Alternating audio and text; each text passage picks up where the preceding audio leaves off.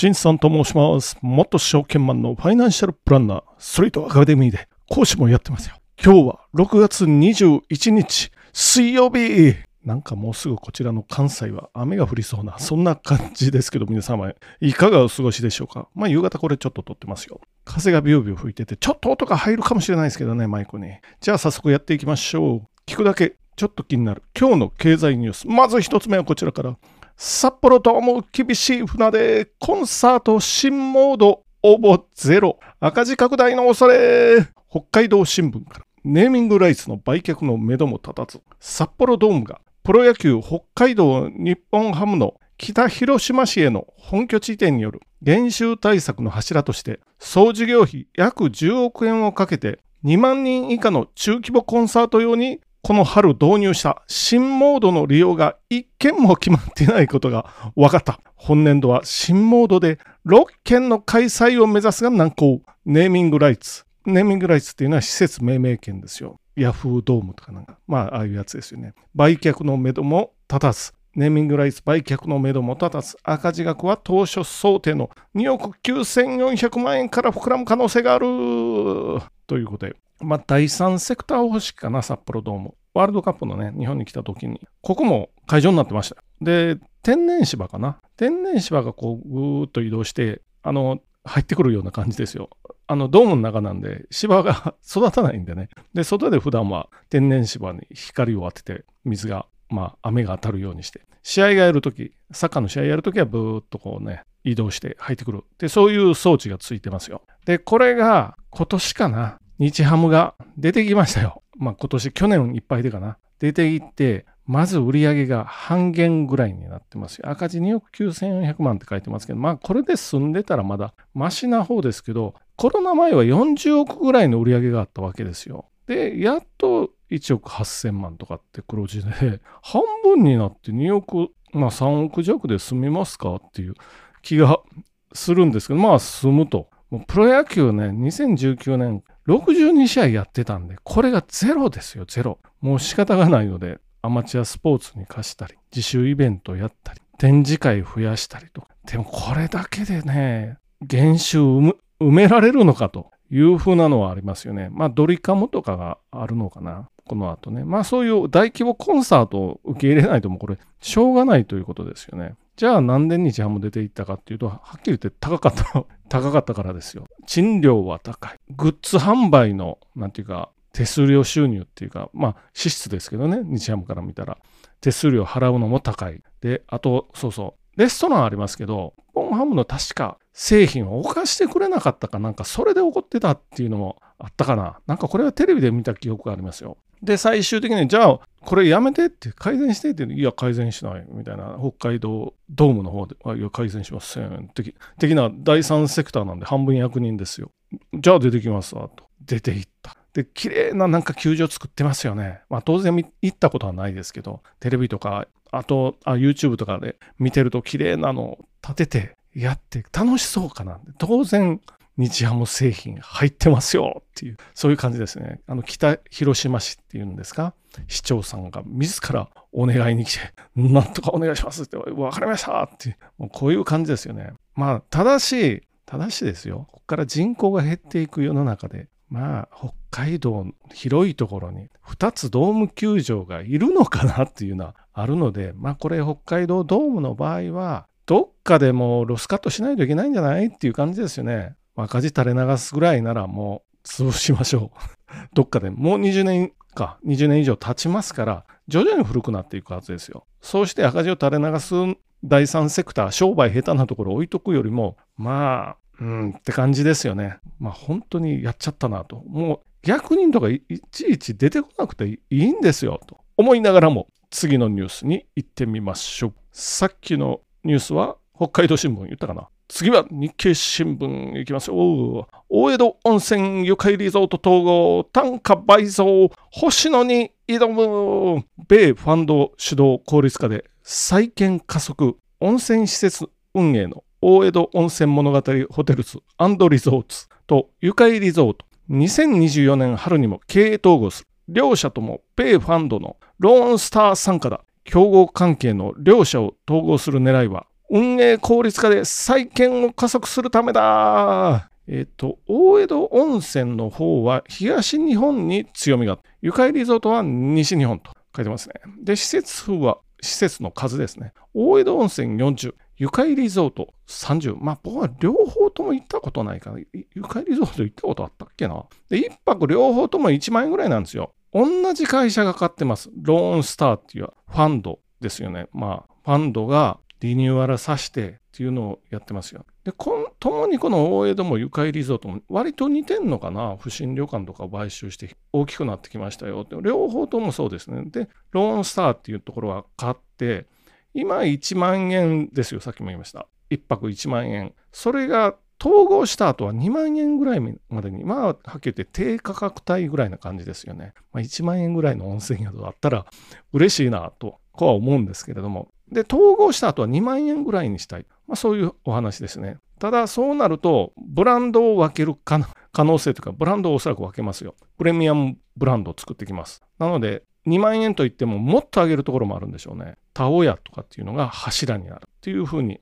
書いてます。で、このグループは、まあさっきも言いましたリニューアルがうまくて、まあノウハウがあるんでしょうね、要するに。どんどん買収していって、効率化していってっていう、ま、まだまだね、こういうグループが出てきて、他にもいろいろ旅館のグループはあると思うんですけど、この ライバル視してる 星野リゾートをはじめとして、いろいろ旅館旅館のグループね、ありますよね。あの、温泉付きのアパホテル的な、そういうところがあって、僕もたまに行ってたんですけど、まあ好きですけどね、ああいうところ。安くていいですよね。ここがまあ、ノウハウを持ってて、他にも買収していきますよって言ってますよ。で、さっきもちょっと言いかけて言えなかったんですけど、とはいえ、個人の、個人でやってるところもいっぱいありますよね、日本で。個人というか、もう中小というか、いや、もっと言うと、零細企業的なところ、まあ、家族プラスちょっと古くからの従業員さんがいてっていうところはいっぱいあるんですけど、儲かってるんかっていうと、うーん、コロナもあったし、どうかなっていう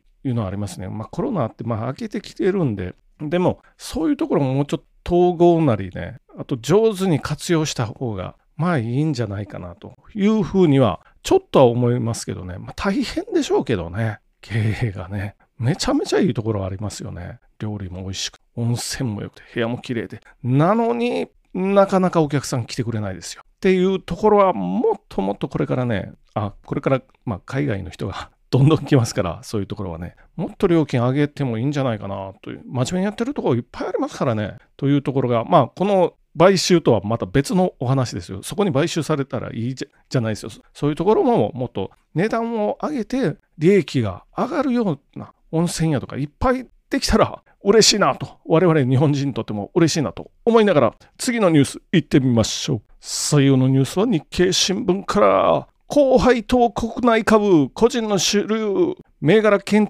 調で支持定着か、海外株人気は一服、日経マネー投資家調査ということで読んでみます。個人投資家の間で配当利回りを重視した日本株投資が主流のスタイルになっていることが雑誌日経マネーの調査で分かった。2022年までは海外投資を増やす人が増える傾向にあったが、今年に入りトレンドが様変わりしたと、日経マネーのあのマネー雑誌が調査したということで、自分に最も当てはまる投資スタイルはっていうアンケートでやってますよ。で、これは1個だけ回答していいですよ。1個、複数回答ではない。日本主体、高配当、優待入れない狙いなどの利回り投資が26%、4人に1人ちょっと超えてるかな。日本主体、大型有料株中心の王道投資、19、まあ、ほぼ 20%, 20です。海外主体が 14.6%ETF とかインデックス投資ですよ。国際分散投資。で、海外主体でも欧米先進国主体の先進国投資。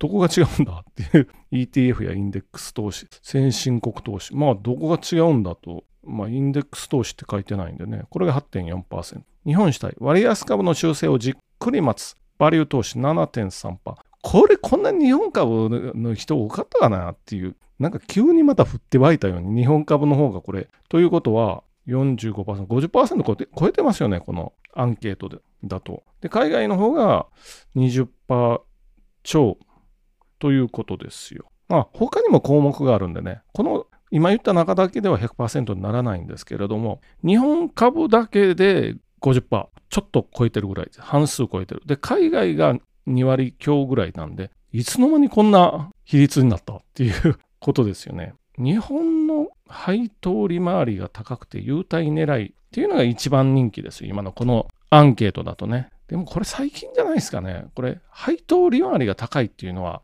まあそれぞれにいろいろ理由があってっていうのはありますよ。アメリカなんて顕著なんで高配当株は理由がありますよ当然。業績伸びにくいとかね成長株と、まあ、バリュー株とかっていう言い方まあ典型的な会社米国の場合は AT&T ですよ。AT&T は、まあ、配当は出すけど、株価じりじりじり下がってると、まあ、そういう会社が多いですよね。型や成長株なんていうのは、まあ NVIDIA 典型例ですけど、NVIDIA は10年で100倍ですよっていう、またそれを見るとそっちの方に行き、まあこれが配当が良くて日本株上がりだしたってなったらこっちの方行きってこれ、これやってたらまだいつまで経っても、いつまで経っても株で儲けられませんよっていうふうに思いますけどね。まあ、今、日本株の方が人気が高いけど、どうしてもね、日本株の未来、まあ、全部が全部じゃないけど、かなり暗いぞと、まあ、個人的には思いますよね。昨日も言いましたけど、こう、系列間取引とかね、未だにそういうのとかね、もう今、はっきり言って